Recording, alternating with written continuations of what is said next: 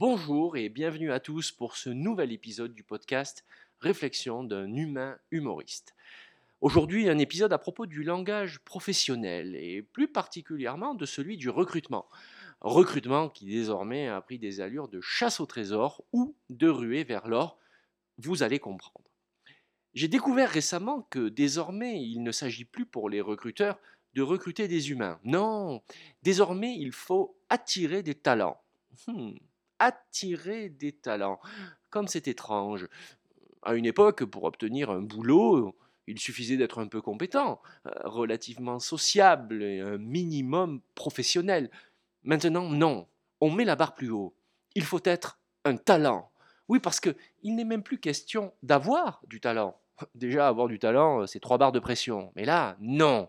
Il faut l'être, l'incarner, le transpirer de toutes ses pores. Oui, je suis conducteur d'engin de travaux avec trois mois d'expérience et je transpire euh, le talent. Je suis un talent. Non, mieux, je suis le talent. Alléluia. Alors, les plus chafouins me diront Ouais, mais c'est une expression, juste comme ça, ce n'est pas littéral. Tu joues avec les mots. Je joue pas. Je veux comprendre de quoi qu'est-ce qu'on parle. Ben oui, si ce n'est pas littéral, de quoi parle-t-on quand on dit attirer les talents?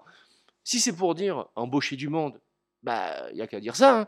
Mais c'est tellement plus sexy d'utiliser un terme vide, un terme qui enjolive, un concept complètement bullshit, version devient le héros de ta vie. Et donc, je me dis qu'être un talent, ça va euh, sévèrement limiter le nombre de candidats. Bah c'est vrai, euh, j'imagine les, gens sans emploi, un peu désespérés, qui se disent Moi, je connais un peu Excel, euh, est-ce que je suis un talent? Moi, je sais passer le balai et nettoyer les vitres. Est-ce que je suis un talent?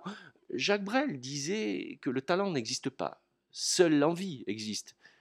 Eh ben, quand on voit les chiffres qui présentent le pourcentage d'employés réellement motivés au travail, on comprend qu'ils aient du mal à en trouver des talents, les recruteurs. C'est pour ça que quand ils échouent à trouver des talents, ils changent de braquet. Ils se mettent à chercher des pépites. Oui, des pépites. D'ailleurs, ils ne cherchent pas des pépites. Non, ils les sourcent. De l'anglais sourcing. Et un terme anglais, c'est toujours bien pour se la péter. Ça devient des sourciers. Ils ont un bâton de sourcier, là. Hein, ils arpentent les allées des salons pour l'emploi, genre métier rama, là. Pépite, pépite, pépite, pépite, pépite, pépite, pépite, Oh, j'en ai une, j'en ai une, j'en ai une. ah, ça les esquinte, les pauvres. Alors, heureusement, hein, il leur arrive parfois d'en trouver des pépites. On parle là de gens qui acceptent de venir à l'heure au travail, qui savent lire, écrire, compter et dire bonjour. Hein C'est ça le niveau pépite. Voilà. Donc les candidats finissent par le croire qu'ils sont des pépites et donc ils valent de l'or. Ah ouais, ça, ils se prennent pas pour des pépites de tungstène, nos candidats.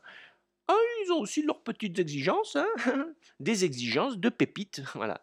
Désormais, ils ne cherchent plus un emploi, non, ils recherchent une expérience professionnelle épanouissante dans une entreprise éco-responsable où ils se sentiront reconnus pour leurs valeurs en travaillant sur des projets innovants à forte valeur ajoutée et où ils seront rémunérés là aussi à leur juste valeur sans encourager pour autant la société de consommation afin d'atteindre un véritable équilibre vie pro, vie perso. c'est vrai que c'est très équilibré comme projet, hein. on n'est pas du tout dans l'exagération. Finalement, les recruteurs sont déçus parce qu'ils rêvent de candidats qui sont des super-héros, et les candidats, eux, sont déçus parce qu'ils rêvent du monde de Narnia. Et au final, tout le monde se passe à côté dans un monde fantasmé, complètement conceptuel. Voilà. Allez, dans le prochain épisode, nous verrons que le langage bullshit est partout dans notre société, notamment au travers de l'expression belle journée à vous. À bientôt.